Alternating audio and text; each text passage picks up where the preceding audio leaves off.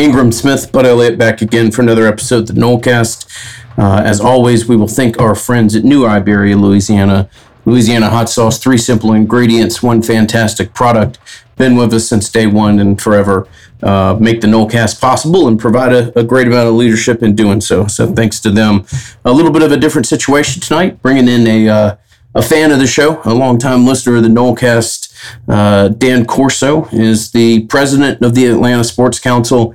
Uh, the Atlanta Sports Council has uh, managed and put on such events as the men's and women's Final Four, the MLB, the NHL, the NBA All Star Game, WrestleMania, uh, the college football playoffs in 2018, the Super Bowl in 2019, and we're set uh, to put on and host the Final Four here in 2020. So uh, Dan, really look forward to your insight. Think you can give our audience a great idea as to kind of a look behind the scenes uh, and what kind of what happens and the ramifications of some of those uh, sporting events getting canceled. And uh, just appreciate your time and, and, look forward to your insight tonight. Guys, uh, thanks for having me on. Um, big fan, a Seminole myself, graduate of 1990, and been a listener of yours and the show for many, many years. So it's really cool uh, to be on with you guys. And uh, yeah, let's have a good conversation. It's not the happiest of times, obviously, what's going on in the world, um, but it certainly has its, its impact on the on the sports community. And I can speak to uh, to the Atlanta perspective uh, a little bit more specifically in my role as head of the Atlanta Sports Council. But yeah, we're we're coming out from underneath the aftermath of the Final Four cancellation. So if you guys want to start there, I'm happy to. As the uh, governing body that was set to host the event. Is there any chance that we could get you to uh, maybe just declare Florida State the 2020 champions as is and and move on to more important things? Uh, yeah, that's already done. That and the effort to try to get it back automatically as a do-over year. That's where the same conversation was had with the NCAA. So uh, go ahead and raise the banner, have a parade. Uh, we'll go UCF style. Um, and uh, just go ahead and declare it. The best answer I've heard. Absolutely. So, Dan, I, I want to take you back to uh, to Wednesday the fourth, right, which was the night that the NBA uh, they got a couple of their games in, I believe, and then we we had that Denver Nuggets game where the teams warmed up and they, and they pulled them off the floor, and then kind of the sports world really changed forever. Were, were you watching sports that night? Were, were you aware of what was going on? Uh, and like, how did you find out about that? And what were your initial thoughts as it related, obviously, to the Final Four when you saw the NBA pull those guys off, off the floor. Yeah, it was very surreal, and it kind of moved so quickly. Um, and you know, specific to that, I think everything that pushed it all forward was, was Rudy Gobert. You know, being announced, you know, as a, as a having coronavirus. I think that kind of set everything in motion. But you know, we were multiple weeks out from planning our, our fifth Final Four here in Atlanta, and you know, I, I got to tell you, this we talk about it you know, being held, you know, this weekend if it were to be played. But we this goes back to 2014, Bud and Ingram, to tell you how far out in advance you kind of, you know, work on these big events in, in major cities. We won the the right to host the event in 2014 and started working on planning uh, for the event shortly thereafter. And of course, about two years out, we really started ramping it up by hiring a lot of staff and you know, securing venues and just developing our budget. But when all of that went down and you, you kind of saw where it was going, was very surreal. Uh, and I can I can give some insight as to you know how we found out about you know our portion of the tournament. But at the end of the day, you know everyone talks about Atlanta and, and, and not being able to host the Final Four, but there were 14 cities that were getting ready to put on the tournament from the first tip to the last tip you know, including Dayton with the first four to Atlanta with the final four. So that affected a lot of us. There's a lot of calls in between the cities to kind of figure out how everyone's kind of dealing with it and what's what's their process going forward. What are they hearing? You know, because there was a lot of discussion out there as to what's going to happen to the tournament. Will it actually happen? And then, you know, that that phone call that we received uh, about 30 minutes before going national that they were going to go ahead and just cancel the whole thing was it was a gut punch. How much involvement did you have in the discussion, or, or was that really more of a unilateral thing uh, that the NCAA just said, hey, like, hey, we're canceling? Or, or, was that was there a back and forth with you, or, or how did that go down? It's a good question. It really, I mean, it's it comes to their governing body. I mean, they're they're going to decide what to do. And if you notice, they also decided to cancel obviously all of the spring and winter sports as well, all the championships. So they just kind of cut them all. Uh, uh, and you know, we have been talking with them, uh, the NCAA and, and Dan Gavitt and their team on the men's basketball side about you know, okay, what are some of the options here? What are some of the contingencies that we could potentially do? Because if you remember, it was that Wednesday when they said they were going to play the tournament, but they were going to do it without fans. Okay, so let's go forward with that. So we started thinking, all right, well, we don't need Mercedes Benz Stadium uh, if we're going to not have any fans. So quickly engage State Farm Arena, which is where our Hawk, the Atlanta Hawks play, and said that you know this could work. We were already planning on hosting the D2 and the D3 championships at State Farm Arena on Final Four Sunday in between the Saturday and the Monday event. So you know we had that that venue and uh, seemed like a good option.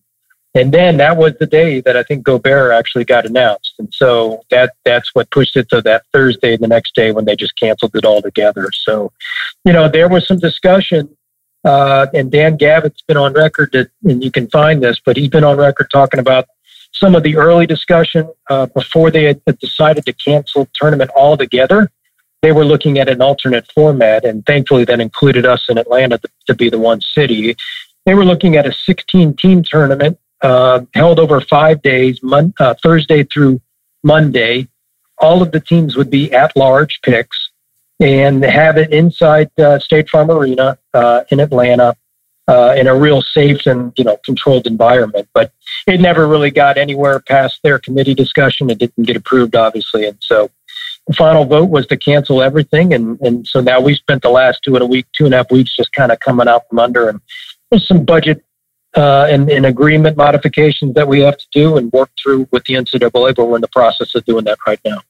Obviously, um, you know, when, when we talk about this, we're not looking past the coronavirus or, or trying to make light of it or anything else. When we talk about the the economic impact of stuff like this, it's uh, it's just a byproduct of and, and not an attempt at us to minimize or, or place priorities uh, as as far as what's uh, what's more important. But um, I think you bring up a good point, Dan, where we're, we're obviously going to focus on the Final Four, but really the uh, you know the ancillary impact of all this, where you have all these other smaller uh, towns and, and, municipalities that are planning on hosting a, a region or um, you know some point in the process of the tournament, and uh, how quickly all this stuff starts to to stack up. And you know we're kind of getting in the time period where I feel the general populace is accepting the current loss of sports and starting to very much change their perspective as to future loss of sports. Um, and it's going to be a fascinating conversation that plays out and how dependent these schools are uh, and tied to their, you know, their football budgets and their TV contracts. But uh, can you just give us any kind of idea as to what happens uh, when you have to cancel an event like that? When when you're looking at how many hourly employees don't uh, receive a paycheck, how many uh, hotel rooms don't end up getting patronized? Uh, obviously, you don't have an exact number in front of you, but just how important these things are to economies, uh, whether they be a, a, larger scale city like Atlanta or, or a place like Wichita, Kansas? Yeah, that's a good question, Inger. I think there's a couple ways to look at it. One, you could look macro and say, okay, let's take, uh, for example, Dayton, Ohio. Dayton was scheduled, as you know, to host the, the first four, which is the initial part of the tournament. Well, they don't get to host it. And so having the first four in Dayton, Ohio is a major, major event, right? That's big for them. And so that's not held, that's a that's a big impact to them. You know, Atlanta. You know, we were looking at about a hundred million dollar economic impact from hosting the Final Four throughout the state of Georgia. But we're we're a large community with uh, you know a robust sports and entertainment culture. We've got a, a, over 50 million visitors coming in through conventions. So you know we could absorb that loss and, and move forward. So it's not it, while as bad as it is, it's not like perhaps what Dayton might have felt.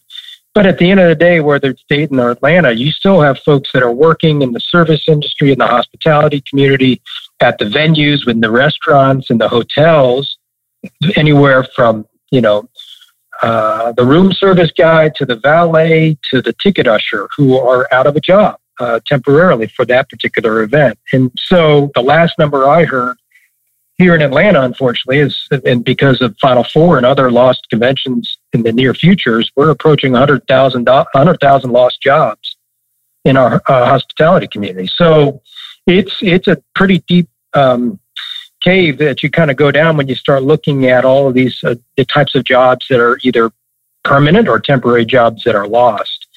Then you, I think you can drill down and say, okay, well, what does that really mean to the universities on the D1 level, perhaps the conferences? You know, the USA Today came out and published a story shortly after the cancellation of the tournament that, you know, indicated that the NCAA was going to be reducing the financial distributions to the D1 schools and conferences to 225 million. That original number was supposed to be 600 million. And that result is, is from the, you know, the cancellation of the D1 tournament. The, the D1 men's basketball tournament generates almost all of the uh, NCAA's annual revenue of about 1.1 billion. Mm-hmm. So when you take that out, you can see how the disbursement and contribution to each school goes from 600 to 225 million. That's a lot of money. And that's, you know, the Florida State's one of those schools and the ACC is one of those conferences. So uh, it's it's on all levels, uh, and we're not. And obviously, you're seeing it in other businesses and other industries and sectors. It's not just sports, but sports is a, one of the top ten industries in the country. So it's important to recognize. All right, Ingram. Uh, now here to tell you about Resolution Home Loans with their Nolecast loan program. Obviously, you guys have heard this message now for several years. We are up to more than 50 Nolecast listeners who have either had their, their mortgage or their refi through the Nolecast loan program through resolution. You can reach them 844 FSU loan or FSUhomeloans.com. But rates have changed a little bit. They've shifted. I think we had seven or eight Nolecast listeners get in with that super low rate, uh, which, hey, I'm one of them. I, I guess I count as a listener. Um, but now, look, man, the economy's shifting pretty hard. Rates have shifted, uh, not as hard, obviously. Uh, but but times are tough for, for folks out there. And I was talking to Shannon. And he said, "Hey, I, you know, one thing we really don't don't beat the drum on a whole lot on the show, but something we may want to try now, just to let people know, is the ability to to take care of, of, of some high cost debt by accessing the equity in your home, right? So if you have consumer debt, credit card debt, anything like that, and you have some equity in your home, it might make a whole lot of financial sense for you, especially dur- during these times to go and use some of the equity in your home at a much lower interest rate than perhaps something that, that is a much higher interest rate. If that interests you, give Shannon the call, 844 FSU loan. Dan, I, I also read that USA Today article and it, it, the way I read it, it looks like the schools could get additional disbursement uh, once the insurance money comes in for the NCAA's loss of, of the tournament. I, I'm curious as to how how that works for, for y'all. Are, are y'all insured against a, a, a, pandemic as far as as far as that, or are you looking to recover against the NCAA, or or how how do y'all go about that? Great question, Bud. Um, the contract uh, does not include uh, a pandemic. I can guarantee you the next cycle uh, it will include the word pandemic, uh, but it does not currently. So, you know, you look at good side, bad side. The bad side is we didn't get to host the event. You know, it would have been it would have been so great. We've got a, a just a great, and you guys have been here for the CFP championship a couple years ago and other events. Um, you know, when Florida State played Bama here, you know, we've just got a great um, downtown that's built to host these events. Everything's compact and contained. You can walk to everything. You know, the venues are first class. The hotels are great. You know, so it's it's very fan friendly. So the fact is that you know we we take that out, and um, you, you know, we don't have that event. Uh, so you look at, okay, well, what does it cost to put on that event? And so we had a budget, we had a, uh, local organizing committee set up of about 11 people that we hired um, as independent contractors to put the event on. They were in place for two years. So you got two years of grinding and working and doing everything you can to help the NCAA uh, put, uh, get the event ready to go. We're honoring everything that I signed within the contract with the NCAA during the bid back in 2014. And our budget to operate the event was just a little over 13 million. Okay, so you say, well, timing is everything. The day that they canceled the tournament, to date, we had spent $4.2 million. Uh, admin costs, some mar- local marketing, production, uh, cost towards securing 2,000 volunteers and outfitting them, just things that you know we had spent to date. the majority, the rest of our money in that budget was to be spent beginning that Monday, the 16th, with the load in at the stadium and other venue related costs that would more than likely would not been able to get back if we had, if we had started those processes. So, you know, we were able to, but at the time that it was canceled and the timing of the cancellation, we were able to save, you know, a majority of our budget. That we'll just kind of put that back and and roll it into the next uh, event that we host here. Hopefully, uh, a World Cup in the few years. But but I think your question going back to there, there aren't any protectants there. Um, in partnership with the NCAA, we're not going to ask for uh, any financial contribution, but we are going to talk to them about trying to get into the next uh, rotation, which is 27 through 31 as a do over. All right, Ingram, now we're going to bring a special message from our sponsor, Travis Johnson. Travis Johnson is a board certified family law attorney with the Metter and Johnson firm, over a decade of experience in the field, and a certified expert in family law. So here's Travis. He passes along. I hope everyone's staying safe and healthy during this pandemic. Hopefully, the measures being taken across the state and country will limit the scope and duration of the current problems. However, these same measures have already resulted in millions of people being laid off, furloughed, or losing their income, with more surely to come. No one knows how long the situation will last, but if you have a child support or alimony obligation, you need to know that the requirement that you pay your support does not automatically change when your circumstances change. It is important to seek a court ordered modification of your child support or alimony payment as soon as possible as any reduction can only be made retroactive to the time of the filing, not to the time of the change in your income. Even if you expect only a short term loss of income, we can help you temporarily reduce your support obligation. Now, Travis also reached out to me and said, Hey, bud, obviously we know times are tough for folks. I want to offer flexible rates and, and, and payment options for Nolecast listeners if they mention my ad on the show. And we'll even do a free initial consult for Nolecast listeners if they if they mention Travis's ad on the show. This is a great opportunity. Obviously, a lot of people have changing situations. Travis is literally one of the top family law attorneys in the state. He has cases all throughout the state, more than a decade of experience. He even teaches the subject. Travis Johnson, a proud supporter of the Nolecast, willing to work with Nolecast listeners with his free consult and flexible rate uh, options. If you mention the Nolecast, you can reach Travis Johnson of the Metter and Johnson Law Firm, 850 435 9919. I was kind of curious here. Obviously, we're having a lot of uh, speculation out there uh, about the college football season. Will it start on time? Will it be played at all? Uh, Pac 12 commissioner uh, today came out and gave a very helpful quote. He said, The optimistic timeline for us is we'll have a expanded uh, fall training camp and the season will start on time. And the pessimistic timeline is that we won't have a season at all. And I was like, All right, thanks, Pac 12. I really, really appreciate uh, that. yeah the, the error bars on that are are practically unlimited. Um, you guys also have a hand in hosting like the Chick Fil A kickoffs, right?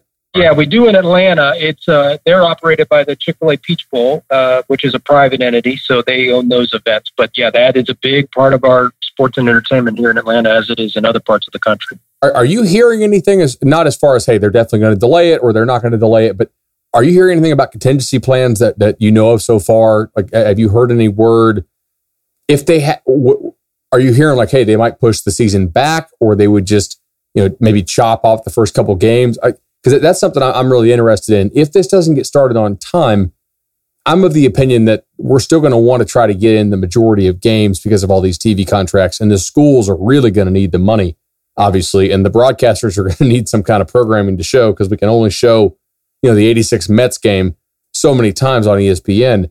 Have you heard any sort of contingencies or or any kind of discussion up your way? I, I know the the the Atlanta games would be one of the first to have to decide because they are played so early. Yeah, we've got Florida State here, right, versus right. West Virginia. So no, I haven't heard anything yet. Um, not to say that there hadn't been discussions going on, but it's a good question. I think one way to look at it is look at the back end of the entire college football season and back up. Go to the college football playoff national championship game and, you know, they set those dates for a reason where they do that they can't go any later because then it impedes on the NFL playoffs. And so there's really, in my opinion, no place to go any later. So to your question of when do you start the college football season and how many games do you get in, I think really relates to, well, how much time do you really need of the season to have uh, the, the two semifinal games where they're supposed to be played on the date and the college football championship game on its date? You know what I mean? And then back it up from there because I don't think you can move those dates. You know, those are locked in with venues and hotel contracts are locked, and, and that would be a lot more difficult to move those three games, the two semifinals and the championship game, later in the calendar in 21. Uh, and I think that would have a lot to bear on, on what they do with the season. The only way I could see this this working, and I, and I kind of want to bounce this off you, is if they were to back up the NFL season, then in concert with that, you could potentially move back college football. But I, I don't really see that happening either. I think it's too early. I think we got to get to June as is kind of the new mandate. And I think because now you've got look, the Masters here is talking about going to October. Uh, you got Wimbledon canceling for the first time ever. The U.S. Open uh, and golf has moved back. Uh, there's word coming out at some point in time this week on the Tour Championship here in Atlanta. So I think everything is looking to push back. I just don't know what you would do with the calendar. Um, you know, when you're trying to cram all these in. And the other one to talk about we haven't even discussed is what's going to happen to MLB All Star Game uh, this July in Los Angeles. You know, we've got that set up here in Atlanta in 2021 at um, Truist Park at the Battery. Uh, but if baseball doesn't start this season until June, can they have an All Star game in July? I don't think so. They pushed that back. Uh, then you know who, who knows what happens to the calendar. Yeah, so I, I was I was looking uh, today um, at, at some odds and some offshore sports books as far as like when will will uh, games actually start, uh, and the odds that baseball starts in uh, like anytime before June, they're like astronomical. Basically, like, like the the, mar- the the betting markets are saying no chance, and it like they actually are favoring early early July as as a baseball start uh, date, which was that's basically you're talking half season only. Because in baseball is a sport you can't push back. No, but I heard that they're looking at pushing it back into November potentially. What happens then if you get, let's say, Boston and Minnesota, at, or well, they're both American League clubs, but like, let's say you have Minnesota and I don't know the Mets as your two World Series teams. I mean, how many like Right. yeah. Like that Thanksgiving World Series is, uh, you, you better hope it's Astros and Dodgers. Basically, some uh, valuable TV content to throw out there during the holidays. So yeah. if you got the if you got the World Series to throw throw out on Thanksgiving Day, that's uh, that wouldn't be the worst thing. Okay, Masters in, uh, in October uh, in the fall would be fantastic. Kind of, I think every sporting event, every championship, every league, every tournament is going to have an asterisk next to it in 2020 and I think everyone will know why down the road. It's this is unlike we've ever seen anything we've ever seen. I was at a meeting the other day. We're talking about the Final Four, and it's like you know, it's not like you can pull out the old handbook and say, "How did we handle this the last time?" Because there is no last time this has ever happened. So I think all of us are kind of navigating this through together, and yeah, we'll get through it. We just got to keep plugging. Yeah, I was looking the other day at like famous games that have been moved for for an article coming up on on twenty four seven Sports, and basically it's like they moved the Rose Bowl in the early 40s to uh, Durham, North Carolina, actually, out of uh, out, out, of concern for uh, the Pacific, uh, you know, theater, and uh, and then we had a couple games that, that have been moved due to hurricane from the beginning, you know, to the season to the end of the season. The famous uh, Edgerrin James for Miami versus Cade McNown game. What hurricane was that? Uh, I forgot. It, it would have been like what late '90s, I think. 98 maybe i think it was early it was 98 right uh, yeah it might have been 90 yeah 98 98 I, I forget which hurricane it was but yeah i'm i'm fascinated to see what what happens with that for sure. Yeah well i had a question for you guys. So uh, have you ever seen a, a, a deal what the hell kind of moment year for two coaches from the same school? I mean you got leonard saying what the hell? And then you got no, mike norvell saying what the hell? So i mean what what if you were Sexton would you go to FSU and say, I want an extra year right now because this first one doesn't count? I mean, it's almost year zero. Could could he have a play to go and say, just give us an automatic extra year? I, I would try it. I don't know if Florida State would would do it given that I, I I'm not really looking forward to seeing what this is going to do to donations, right? I mean, everybody looks at their 401k and, and they get that call. And so, I mean, we're all judged by our performance, right, at the end of each year, but it's based on mitigating factors a lot of times. So could you not just just say, well, then I want the performance judgment a little bit different in this first year than, than regular years because this is not normal. I, I argued the other day um, on on my, my national show with, with Barton Simmons. I said I really believe that this should be considered year zero for all year one coaches out there. I mean, it, because it, you have so little time to implement your, your strategy and, and change and flip your culture. And, and it's so difficult to do in, in that year one. Typically, you don't see a year one coach bump, right? Like that's not a thing. That, that's the thing in the mind of fans. But for the most part, teams don't generally improve the first year after coaching change. A lot of times, at least pre early signing period, they would in the year following that coach's first year.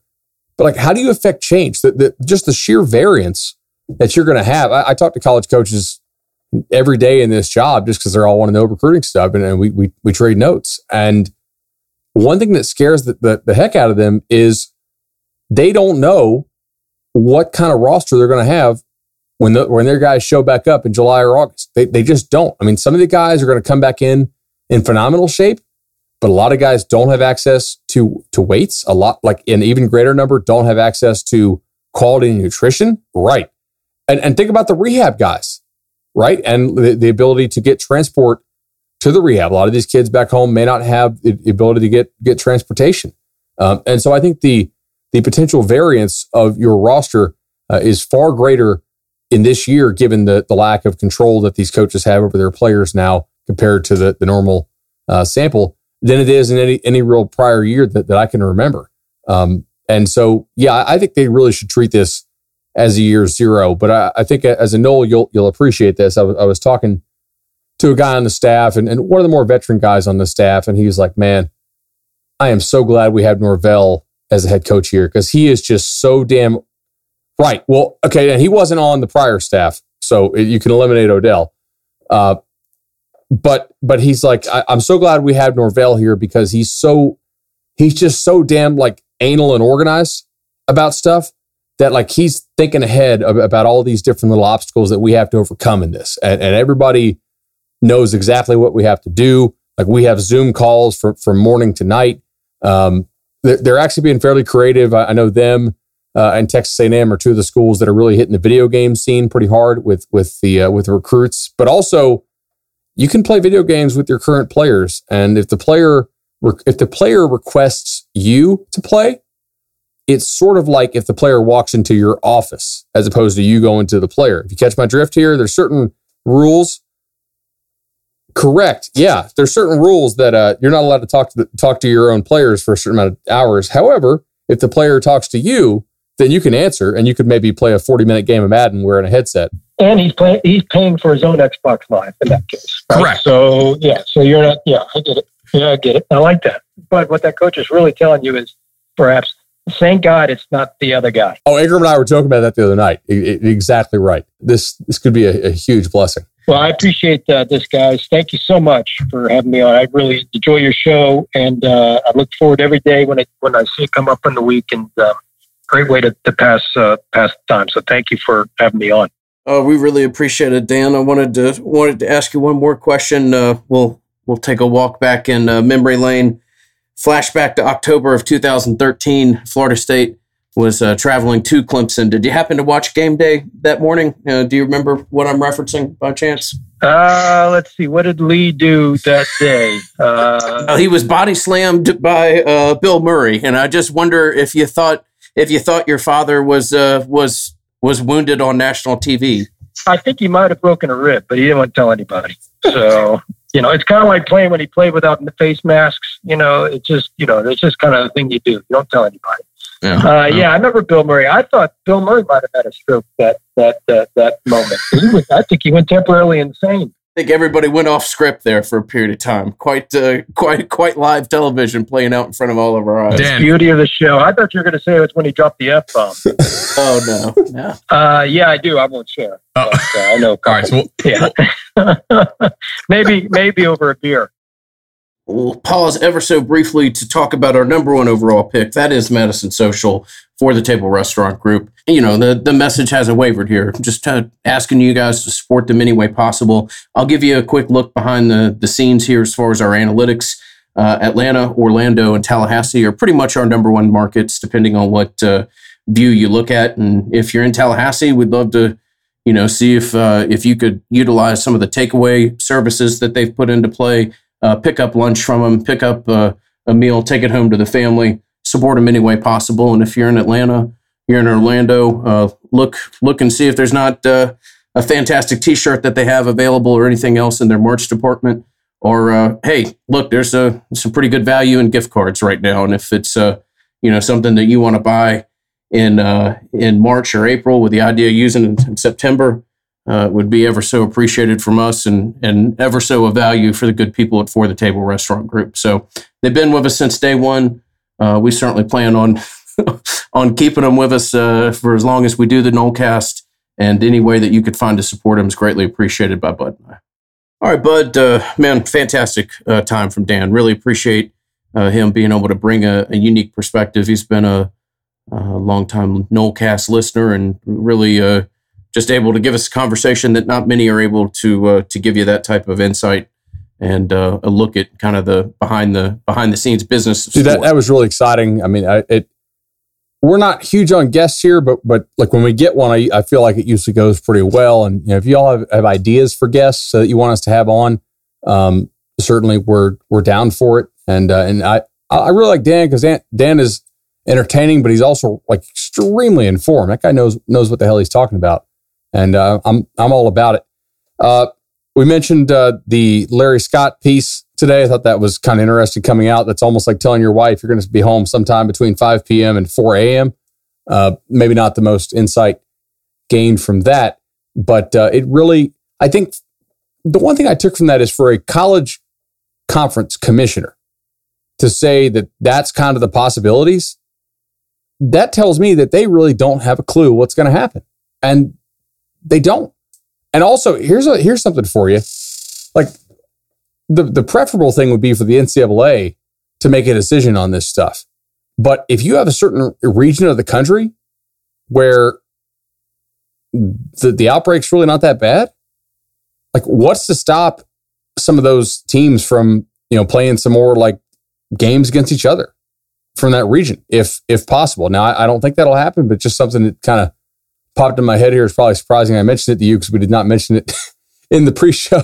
no, I mean, I think I think you got to examine all options, and you know, the the Chinese basketball league is basically uh, condensing the league to two hotels. I mean, and basically just having them uh, play almost like a you know like a eighth grade basketball camp type schedule where oh, you just are? go through a round robin. Yeah, so. Oh. There's there's leagues that are doing kind of unique stuff when they're trying to trying to get this to work. Um, and I don't know that you would ever, you know, fly the NFL to, to, to Kansas City for 10 weeks or something like that. But I, I do think that they're going to have to be unique or, or going to have to be creative with how this goes off. And we talked about this a couple weeks ago.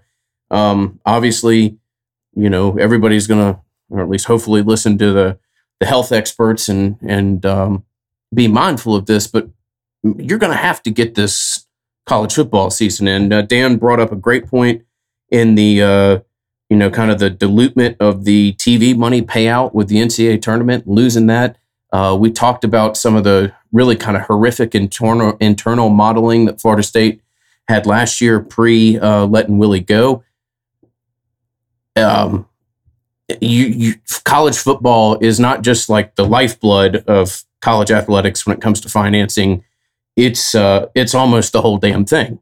And the other thing that that college football wasn't made up it was the NCAA tournament that was just canceled. So um, you're look, I, I'm not trying to spread you know fear porn and stuff, and we're talking about college athletics. So um, obviously, we're all to put that through a certain filter, and, and not the most important thing right now. But a college athletics with, without a college football season and without college football revenue is um, is a is a is a world in which a lot of people have to have a lot of uncomfortable conversations about, uh, in my opinion, certain sports being able to be funded. Yeah, there's no doubt. It, it would not shock me eventually to see uh, maybe some type of rollback to to some of the the regulations that require you to carry some of these sports relative to the the size of football. Um, in fact, I, I I'm in favor of having a Title IX rewrite where you don't have to count football in as far as the scholarships. And uh, I, I think that would actually help athletic departments a ton. Football is almost its own entity, you know. You know whose uh, opinion that was from day one, actually? Bobby Bowden. Bobby Bowden. Yeah, I think that's a great point. I I just I don't think you can. There's just too many scholarships uh, allocated to to men, and maybe there's a, an ability to kind of try to make that uh, balance, but kind of getting everybody else equal after giving 85 on the college football side of things is an equation that uh, is a tough one. So uh, we'll see if there's any kind of Title IX adjustments or um, how that works out. Complicated and an awful lot of red tape when you start to talk about Title IX changes. Did you happen to see uh, today the uh, top five released by offensive tackle Micah Morris and, and what he had to say uh, about uh, about Florida State's coaching staff? Hey, I think um, again we don't want to get over our skis here, but I think we can be pretty damn confident we've got something when it comes to an offensive line recruiter. Uh, and and Bud and I are going to run around and you know slap proverbial hands because because Florida State's getting in kids top five, type sixes in in March. But that's a that's a nice evidence of traction and that's a that's a good look for for a coach who has an awful lot to sell when it comes to playing time. Yeah, uh, Morris credited Coach Alex Atkins for uh, for for his work in terms of recruiting him, and and he he's bought into thinking that Coach Atkins is pretty special. At this point, would I pick Florida State over Georgia? Um, no, I, I really I can't honestly make that pick at at this point, and clearly, I think Florida State would like to have a little more time uh, to recruit Micah Morris uh, to to show what they can do, some on the field, or perhaps to show just just how true that need is uh, for for offensive tackles on the field. But look, Coach Atkins has done a tremendous job forming this relationship with him and and with other with other players. Like we we, we heard about uh, you know J.C. Latham saying, "Hey, like one school that's not in my my top group that I actually really do like is uh, is Florida State because of Coach Atkins." Now Florida State's not going to sign J.C. Latham. J.C. Latham's going to commit to Ohio State uh, pretty soon, I believe, o- over LSU. Um, now he'll probably take a visit to Florida State later on this year if, if visits, uh, you know, in, end up becoming a thing, uh, which at this point, you know, we, we don't necessarily know uh, that that they will be. Uh, but but Coach Atkins seems to be doing a really good job out there with these guys, and i have been impressed so far with with what recruits have to say about him. Um, also, uh, look, it is impressive the other names on this list for Morris Florida, Georgia, Bama. Okay. If, if you're punching with those guys and you're not just kind of thrown in as a token school to round out a five, and I, I believe Florida State is punching with them, um, that's pretty impressive, man. Like that, that's a really good sign there for Florida State fans. The offensive line rebuild will not take place overnight. It is a long term rebuild, as we've been saying now for about 18 months, ever since we we we we saw what they had there in that that spring practice. Uh, you know, beyond beyond the uh, quote unquote starters, but that, that's a pretty good sign for them right there. They also appear to be in pretty good shape uh, for Destin Payson, the, the, receiver out of Louisiana. Always interested to see kind of what will happen if uh, if LSU ends up pushing hard for that kid. I, I had a discussion today with Barton Simmons who, who said like, "Hey, there's a chance that uh, that these schools end up focusing more on in-state recruiting because travel restrictions might still be in place uh, deep into the fall, um, or at least you know families not not willing to travel quite as much. And if that's the case, then you know clearly they're going to need to uh, to focus more on in-state stuff. So we'll, see what happens there with, with the receiver Destin Payson and, and LSU's pursuit of him. But Florida State does seem to have a pretty cohesive plan as to what to do as far as recruiting during this coronavirus period. Um, and like it seems to be working. Now, other schools are, are doing similar things. I'm not going to say what Florida State is doing is is revolutionary by any stretch, but uh, but still, it, it, does appear to be resonating. I also think that we should note here uh, their graphics overall look look, look better of late, and uh, we, we, saw some graphic changes that were for the better under Taggart's regime, but we also saw some major steps back, like um, you know putting uh, receiver gloves on on a, a civil rights leader. Probably not the best idea. And uh, overall, these graphics look look really sharp. The kids seem to like them a whole lot, and that's that's good, right? Like it doesn't matter if if two guys who are 35 years old uh, like them, and you and me, but if the kids like them, that's that's what matters. Yeah, I, I think that's uh, well said. I, I, thought the the postcard uh, line that they've done the past week or so uh, has been a nice, you know, it's just a nice simple thing, but it's an easy thing that uh, that is appealing, and you know, kids seem to have seemed to appreciate it and just a nice, consistent level of positive representation of the university that employs you. Imagine that from a social media department. Imagine that. So, um, yeah, man, uh, you know, it's just a it's just a unique, crazy time, and uh, we're gonna try to do our best to both bring you current information as far as where Florida State stands on the recruiting trail, how they're trying to deal with some of the limitations uh, that you know everybody's being forced to kind of live under and, and, operate with right now, and at the same time, uh, try to bring you informative guests that can uh, you know, give you an opportunity to listen to things that aren't necessarily virus related from time to time. So certainly appreciate all the support that we've received recently, Bud. Uh, continue to do strong numbers, and uh, thank you to our sponsors, and thank you to the listeners, and we'll continue to bring you content like uh, that of which we've done over the past 48 hours. This has been the Nolecast. The Nolecast is created and hosted by Bud Elliott and Ingram Smith, music by Judson Wright, and produced by Justin Robinson. Go Noles.